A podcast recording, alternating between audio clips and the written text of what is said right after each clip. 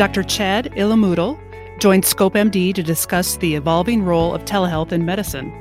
Dr. Ellimoottil is an assistant professor at the University of Michigan, member of the Institute of Healthcare Policy and Innovation, and director of the Telehealth Research Incubator at the University of Michigan, which is focused on studying the impact of telehealth on healthcare costs, quality, access, and patient care. Dr. Ellimoottil, thank you so much for joining me today on ScopeMD. Thank you, Lori. Happy to be here. I was wondering if we could first start to have you outline what changes have occurred for telehealth in the last month. Wow, there's been a lot of changes in the last month for telehealth that, um, and there's been more advancements in the last month than there have really been in the last 10 years. And so the, the changes can be thought of in two different ways. There's federal changes to the Medicare program, and then there's also a lot of state changes that occurred, you know, all, all due to the, the pandemic. And so at the federal level and also at the state level for Medicaid and other private payers in the state, there's the biggest change was allowing patients to connect from home. That was probably the number one change that occurred. It was a regulation that was a real big barrier to the adoption of telehealth for many for many decades, really, and um, that regulate that the deregulation of of that and allowing patients to connect from home was probably the biggest change. There were other changes that occurred. For instance, the federal government said it was okay to use any type of technology that you want, um, whether or not it's HIPAA compliant. Um, there were a few exceptions there. Uh, they also allowed healthcare providers to waive copays to incentivize patients to use telehealth and to stay at home. And all these uh, regulatory changes together really increase the adoption of telehealth across the across the country. So prior to last month, how would a patient access telehealth if they couldn't do it at their home? Well, there were some states that were ahead of this and some commercial payers that did allow uh, patients to connect from home. But if you were a Medicare patient, then in order to connect you would have to go to a medical facility that's located in a rural area or a health professional shortage area and you could only connect from that facility. And that's called that's a rule called the originating site requirement. And that was um, in place for medicare. It was slowly lifted for medicaid programs across the country. About 29 medicaid programs allowed patients to connect from home and it was slowly going away for private insurance. But in the Mar- in march 2020 the medicare program took that away most Medicaid programs did that as well, and many private insurers followed suit. So now we have providers doing telehealth that weren't doing telehealth six weeks ago. Do you have some strategies for them as they're learning a new skill set? There's a couple strategies. Number one is to try to keep it as simple as possible. It's easy to get it's easy to get overwhelmed when you think about telehealth. Do I need you know sophisticated equipment but you really don't. All it is is a video connection between a patient and provider. And so the video connection can be as simple as using facetime which is allowed uh, during this public health emergency or as sophisticated as using a tool that's built into your electronic medical record. There's a lot of free tools that are out there that you can use as well. So when you think about just the simple interaction, um, you'll realize it's a lot simpler than you would think. The second strategy is to know your state rules. And the reason I say that is because um, there's a lot of press releases about what Medicare has done, but that doesn't necessarily take away what the state is regulating. So it's important to, there's a couple resources that you can use for that the Center for Connected Health Policy, um, the Federation of State Medical Boards, and even the American Telemedicine Association have good state by state resources that allow you to make sure that you are not violating some a rule that is deregulated at the federal level but still in place at the state level. What type of visits do you think are best suited based on the work you've done in studying in terms of uh, visit types that seem most amenable to telehealth? Yeah, that's an interesting question. I think at during the the COVID 19 pandemic, um, it should be every visit. And so, if you can adequately provide medical care to a patient, even if it's not perfect medical care, but you have the benefit of keeping patients at home, then you should use telehealth. After the pandemic is over, we'll, we'll have to think how to use this strategically. And um, I think really what I've told our faculty in our division, in our department, is that any or any clinic appointment that does not require a physical exam or a diagnostic test to be performed in the office can be offered to the patient as telehealth. Now, what you'll realize is that there's a lot of patients out there that don't want to they would rather uh, come in. So you have to be respectful of that and sensitive to those those patient preferences. But really any patient that doesn't require a physical exam or a diagnostic test is eligible for um, a video consultation any other barriers that you've um, heard from providers in terms of using telehealth Interestingly, the regulatory barriers were probably not the biggest barrier, although it was a big barrier. Resistance to change is um, across any type of um, healthcare delivery model is one of the biggest barriers. And we were able to overcome that because there was strong motivation to keep patients at home.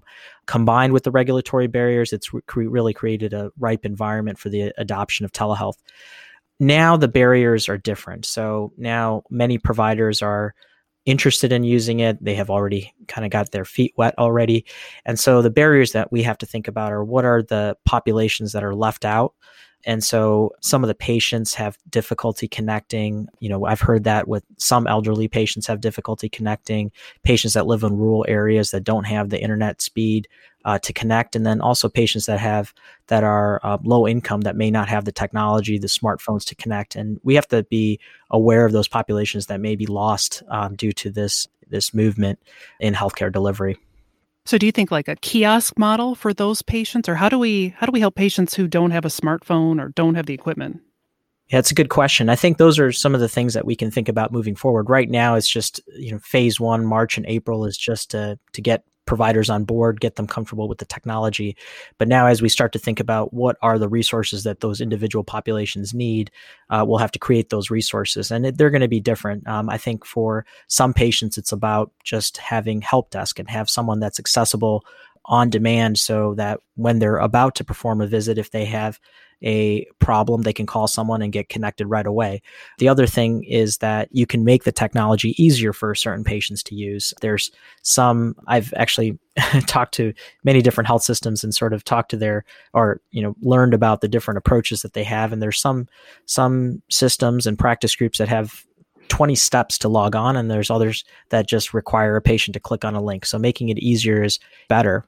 Uh, for patients that are in rural areas that don't have the internet speed to connect via video, there should be some alternatives. You can partner with primary care offices in that in those areas or kiosks would be helpful um, other things that we you know broadly think about uh, to help those populations and then finally for low income patients, you may, if you think that this is a good return on investment for your practice or your health system, then you may want to invest in technology that they can use or borrow or lease for, you know, for their care, especially if they're using a lot of telehealth um, because they have the comorbidities that require them to come into the come into the clinic often. Are we able to get any sort of vital signs remotely through technology? For example, blood pressure, anything like that, or is that not feasible right now? Oh, absolutely. Uh, those those tools have been around for a long time. They've just never been fully integrated into, I should say, general care because there's certainly pilot programs that have proven the effectiveness of um, using what are called remote monitoring tools or tools that uh, allow you to check those vitals. And so, you know, there are some systems that have um, used the collection of vitals. Uh, we in our department specifically, we haven't, but the tools are available. It's just a matter of how do you integrate it into your um, overall practice. And then, are there any recommendations you have in terms of the documentation piece that need to be addressed in the telehealth setting?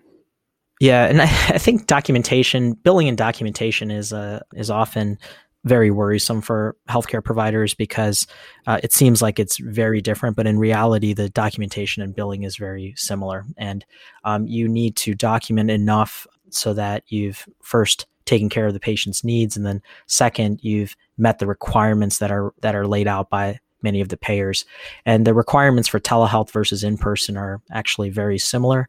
And they um, you'll see that you know usually putting in information like the amount of time that you spent on the visit your entire medical discussion and many of the same things that you do for in-person care is the same for um, for telehealth care too. Telehealth is just a simply a mode of mode of providing healthcare delivery. And everything that you do to make sure that you've adequately taken care of the patient and and documented is the same for in person and for video care do you envision healthcare being more efficient using this mode of delivery? Absolutely. and so I think that this pandemic has really raised you know kind of raised the awareness of telehealth to to the general provider population but um, for folks like myself who've been performing video visits with patients since 2016 we we kind of saw it coming um, there's been if you look at some of the biggest changes in healthcare and some of the big players like uh, Amazon, for example, when they've entered healthcare, uh, they've looked at tools like telehealth to make care more efficient. And it's never more efficient the first 10 times you do it. And then after that, it becomes a, a much more easier way of delivering care. Yeah, because I was thinking the outpatient setting, you know, we we have all these patients in rooms and we have a physician jumping from room to room.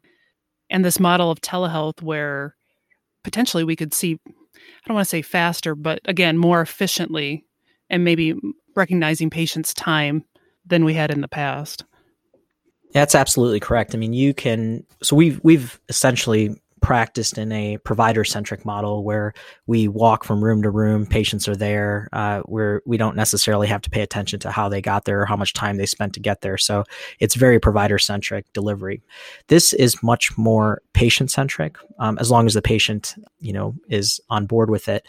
But it is, it is also provider centric too because it, it removes some of the some of the extras that come along with an office visit. So a patient standing in line to check in to check out to you know they can fill all their paperwork ahead of time and you see everything. You don't have to you know wait. There's there's a lot of efficiencies that when you're when you're performing video visits especially when you're performing a back to back to back it's i find it easier to stay on schedule because of the inherent inefficiencies that come with physical movement And do you think most healthcare systems have the infrastructure in place to support it, or has there been in the last six weeks a lot of work related to that?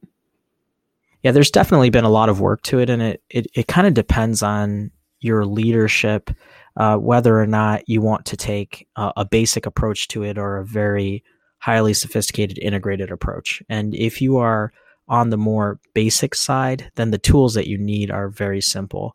I mean, there are tools that are out there where the patient does not need to download anything you don't need to download anything or you just you just need to download a, an app and um, you send a link to a patient and they connect. And so some of those really simple models are easy for all types of practices to incorporate into their care. When you kind of move towards the big enterprise solutions those become a bit more difficult and require a lot more resources to to implement so, the telehealth research incubator that you're the director of looks at quality and costs. How do you see telehealth improving quality and decreasing costs? That's a great question. So, um, you know, I'm excited about the post-pandemic phase because we'll, you know, we'll have large numbers to see the impact of telehealth on uh, on a population basis.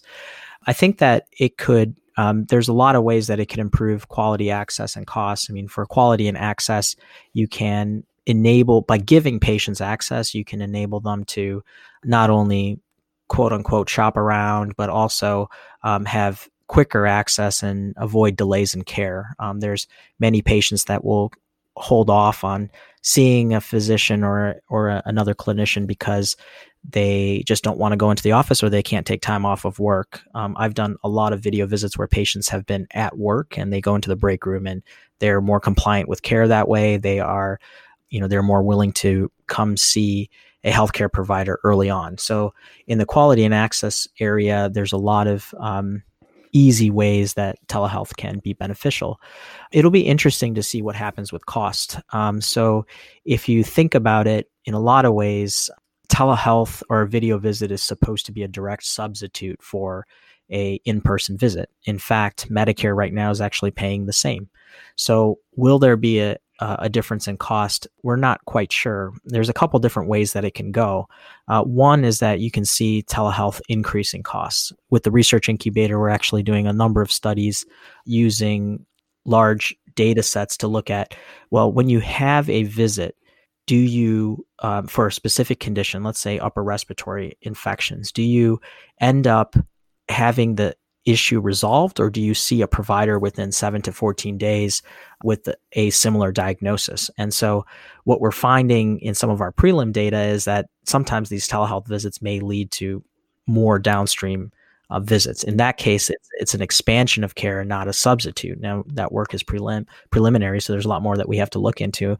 But the uh, on the other hand, it could lead to reduced total costs of care. So if you look at an episode of care, or let's say that someone presents for uh, comes to a clinic for a specific diagnosis. If they came to clinic, they may get a host of tests done just because they're there. And so if you look over the course of seven days or 14 days, they may, their total cost of care may actually be lower. So uh, many times people view telehealth as a, there's a potential because it's easier, it's a lower barrier of entry that there may, it may lead to rising costs in the long run, but there are certainly opportunities for it to help reduce costs.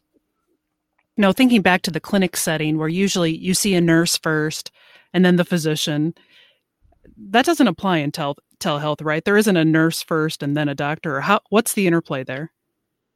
That's a good question. It's an important question too, because again, we're sort of in this phase of just getting the adoption done, and then we have to think about refinement. And so, things that patients have brought up with me in the past we had a focus group with patients, and one patient in particular I remember said that her entire the value of her appoint- appointment was not the five minute interaction that she has with the physician. It's actually the 20 minute interaction that she has with the nurses in that clinic that help explain um, the next steps and and really help her debrief after that visit. So for her, the video consultation would have low value because it's just that high level information that she you know that she's getting from the physician. So when we think about the interaction of healthcare staff healthcare staff are extraordinarily important for patients to uh, for you know for coordination of care. And then they're also important touch points for patients as well. So there's an opportunity there's there may be potential for that to to go away. But as we think about how to refine the delivery of telehealth in the future we have to think well how can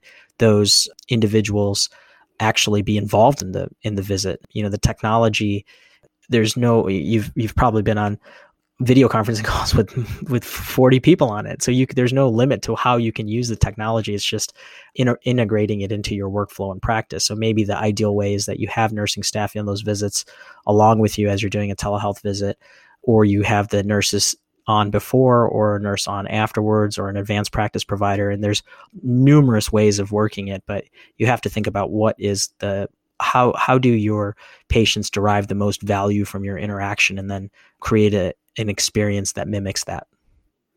Have any providers given feedback in terms of with so many people working from home and so much action on the um, internet? Has there been any issues with connectivity or losing calls, losing video?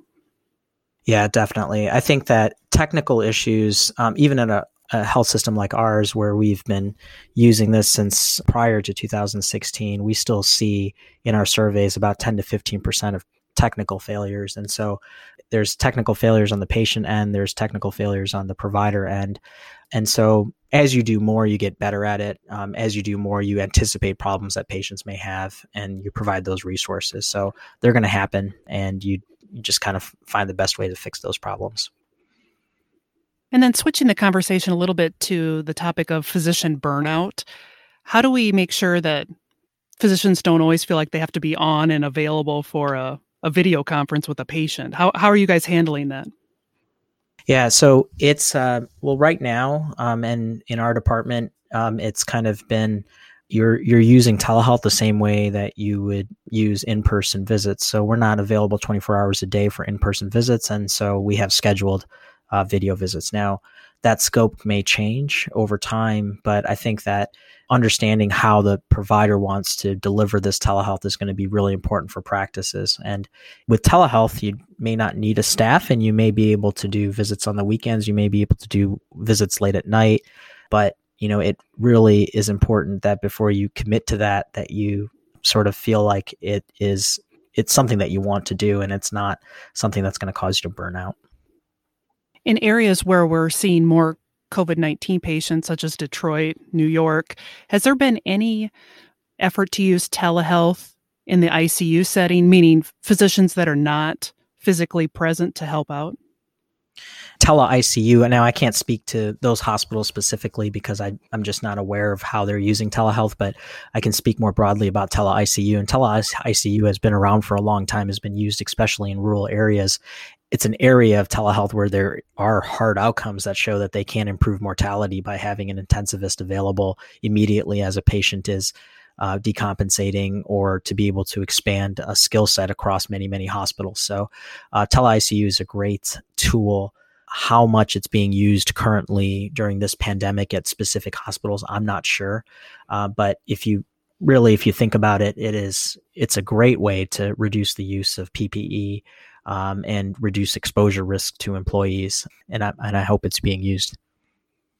Have you heard of any patients who are concerned about privacy issues using things like Facebook, Zoom, wh- whatever the platform is? Yeah, absolutely. I think patients are concerned about privacy and security, even if you're not using a platform that's, you know, that may be less secure than the electronic medical record. And so even when we were using the electronic medical record, patients have worried about um, whether their information is available on the internet, whether someone can hack into the visit. That's why I think it's even though the federal government said it's okay to use non HIPAA compliant technology during this pandemic, I think it's important to just take the investment and take the time and investment to use some sort of HIPAA compliant software and sign a business associates agreement with your vendor so that that information is secure. I wouldn't necessarily recommend I wouldn't recommend recording the visits without um, having the patient's consent and making sure that the patient feels very comfortable with the visit. And so that type of technologies or that type of security is required. And even though it's not technically required during this pandemic, it makes sense to include that in your overall telehealth strategy. Any other advice about how to make the best patient experience using telehealth? I think one thing that helped us a lot at the beginning was following up on every failure. So every time a patient, well, f- from the beginning, when when a patient decides they don't want to do it, trying to understand why they don't want to do it. If they try to connect but have difficulty connecting, calling them have or having a staff member call them to figure out what happened and as you learn you start to recognize patterns and you you're able to solve problems more quickly so if you're very proactive at the beginning to fix the issues as they come up you'll you'll have a much better seamless experience. And and you have to ask also. And i think that when you look at patient satisfaction surveys they're always going to say patients are satisfied but those are patients that were able to successfully complete a visit. You have to think about all those that weren't able to or those that you know had a hard time but they just don't want to talk about it. So if you ask the specific questions you know was the was the educational material helpful? Was the call well one thing we're doing is actually calling patients right before the visit or a week out before the visit to make sure that they're all set up and ready to go and that's been really helpful for patients but also for us to learn what the problems are and so uh, was was any interaction that you had prior to the visit helpful to set up the visit? Those types of questions are important to ask patients so that you can learn um, their side of the story and you can help to improve it. You had mentioned some resources available to providers online. Are there specific resources on the Telehealth Research Incubator website that you would recommend? Um, so we don't have specific resources on that on our particular website because we're uh, we're more focused on research than than telehealth operations. But I think the biggest resources out there are the American Telemedicine Association website. The Alliance for Connected Care has a COVID dashboard, which has state by state regulations. As soon as a, a governor puts out an executive order, it ends up on that website. The Center for Connected Healthcare Policy, and then also the AMA has a, a very American Medical Association has a very good website that has billing rules and a lot of information about how to implement telehealth. So those are kind of the top resources that I would recommend. And I would actually recommend looking at all of them because it each each one has specific pieces of information that are relevant. What other thoughts do you have about telehealth? So I think, you know, in general telehealth is finally here to stay. and uh, I uh, it's unfortunate that it took a a pandemic to uh, to bring telehealth here, but I think that there were a lot of regulatory changes. Some of those are going to go away, but I think some of the big ones are going to stay. It would be very surprising to me if the ability for patients to connect at home is is suddenly taken away after the pandemic. I think providers and patients are going to get used to it, and also that it fits the trend. Medicare has been slowly deregulating telehealth, and Medicaid has already done that, and a lot of private private insurers have done done that al- already before the pandemic. So I think that that is going to stay. And if that stays, that kind of creates this all payer environment for the reimbursement for telehealth. So if that if that continues, then I think that telehealth will be will be a natural extension of our practices. My worry, and this is some of the stuff that I'm working with some of the physicians over at and healthcare leaders over at Michigan Medicine, we're we're thinking about how do we not step back. So once the pandemic is over, I think it's the path of least resistance is to go back to seeing patients in clinic, and you'll quickly the skills in telehealth will atrophy. So we're we're thinking about how do we how do we make those refinements so that the technology and the and the capabilities are more patient friendly they're more provider friendly um, how do we integrate this into practice and i think that's going to be a, a big thing moving forward once some of the regulations are taken back well dr Ellimoottil thank you so much for your time and your thoughts i'm excited that telehealth is here and um, as we move forward we look to figure out what's the best way to deliver it Thanks for listening to this episode of Scope MD. If you enjoyed this episode, please consider sharing it with a friend. And don't forget to subscribe so that you don't miss an upcoming episode.